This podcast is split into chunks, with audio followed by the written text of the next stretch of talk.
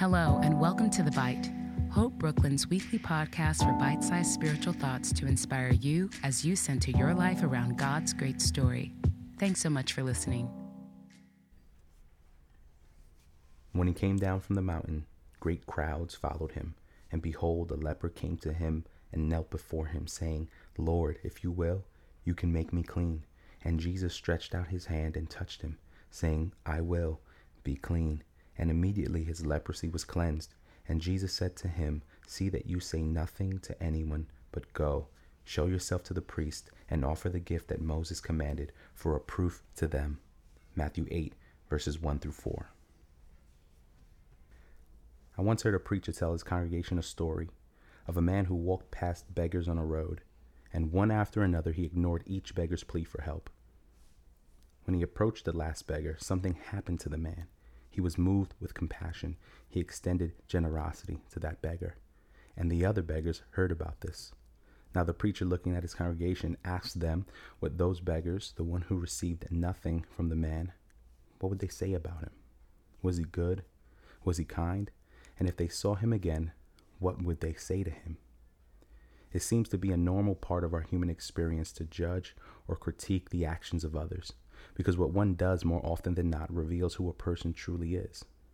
In Christopher Nolan's Batman Begins, Bruce Wayne tells his longtime friend that there's more to him underneath, to which she responds, It's not who you are underneath, but what you do that defines you. Later on, while dressed as Batman, he repeats this line to her, revealing his true identity. Interestingly enough, though, the actions of others don't just reveal who they are, they also reveal who we are. The preacher who told the story of the man and the beggars didn't tell it to test his congregation's moral or ethic compass. He told the story to expose a condition of their hearts. How we feel about a person, though based on what we've heard, isn't always consistent with who they are. Oftentimes, we bring our experience, our traditions, and our biases into our interpretation of events. And it doesn't matter who the individual is, whether it's the man from the story, Bruce Wayne, or Jesus. At this point in Matthew's Gospel, we've transitioned from discourse back to narrative. The writer is bringing us back to the story of Jesus, a story that is often characterized by miracles. Growing up in the charismatic Pentecostal tradition, this text was often cited as a proof text for the commonly held belief that it's always God's will to heal. This belief has been one of great contention.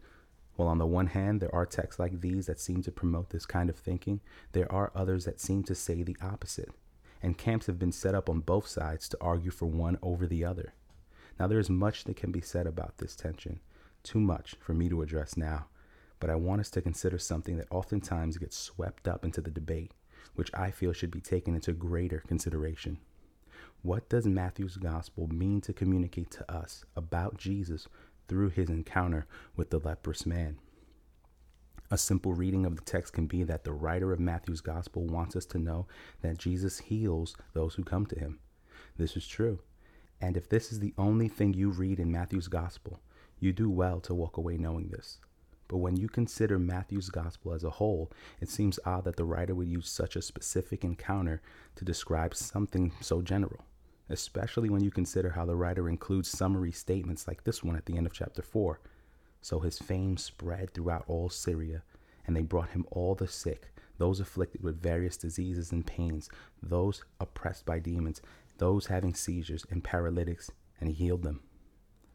Knowing this, there must be more to this choice encounter with the leprous man. Maybe the writer wants us to consider the specifics the specific disease, the specific individual, the specific conversation they have. It wouldn't be incorrect to assume that this leprous man heard of Jesus' fame, that he heard how he healed those afflicted with various diseases, and that having heard this, he approached Jesus in good faith that he too would be healed. So then maybe Matthew's gospel wants us to know that we need to have faith when we come to Jesus. And this too is true. The writers of the New Testament believed and encouraged this. Consider the writer of the book of Hebrews and what he says in chapter 11. And without faith, it is impossible to please him. For whoever would draw near to God must believe that he exists and that he rewards those who seek him. The leprous man knew Jesus as the one who healed all who came to him, and he had faith in Jesus to heal him. Why make such a strange request? why ask Jesus that if he wills, he can make him clean? Although it is true that Jesus healed those who came to him, and it is true that coming to Jesus is an act of faith, there's something that the leper didn't know about Jesus from what he had heard, something that would change the narrative of who Jesus was were it not true. Is Jesus kind?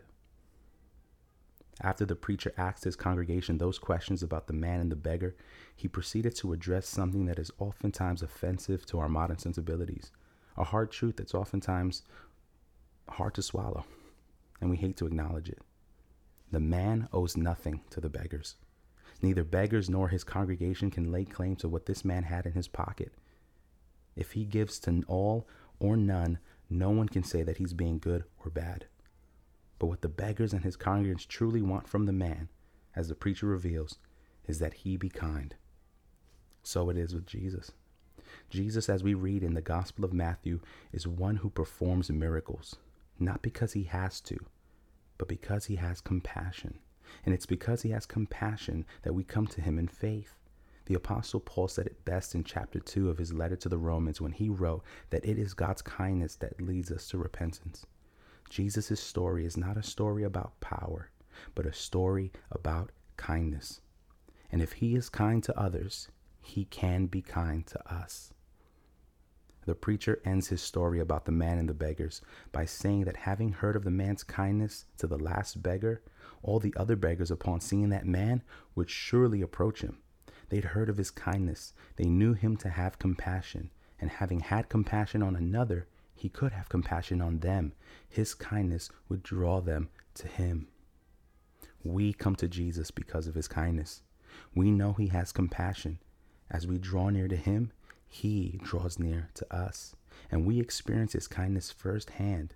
This is the story as told in the Gospel of Matthew. Is Jesus kind? Yes. Will he be kind to me? Yes. Thanks again for tuning in to another episode of The Bite. To find out more about the mission and ministry of Hope Brooklyn and to subscribe to our other podcasts and lots more, visit us online at www.hopebrooklyn.org.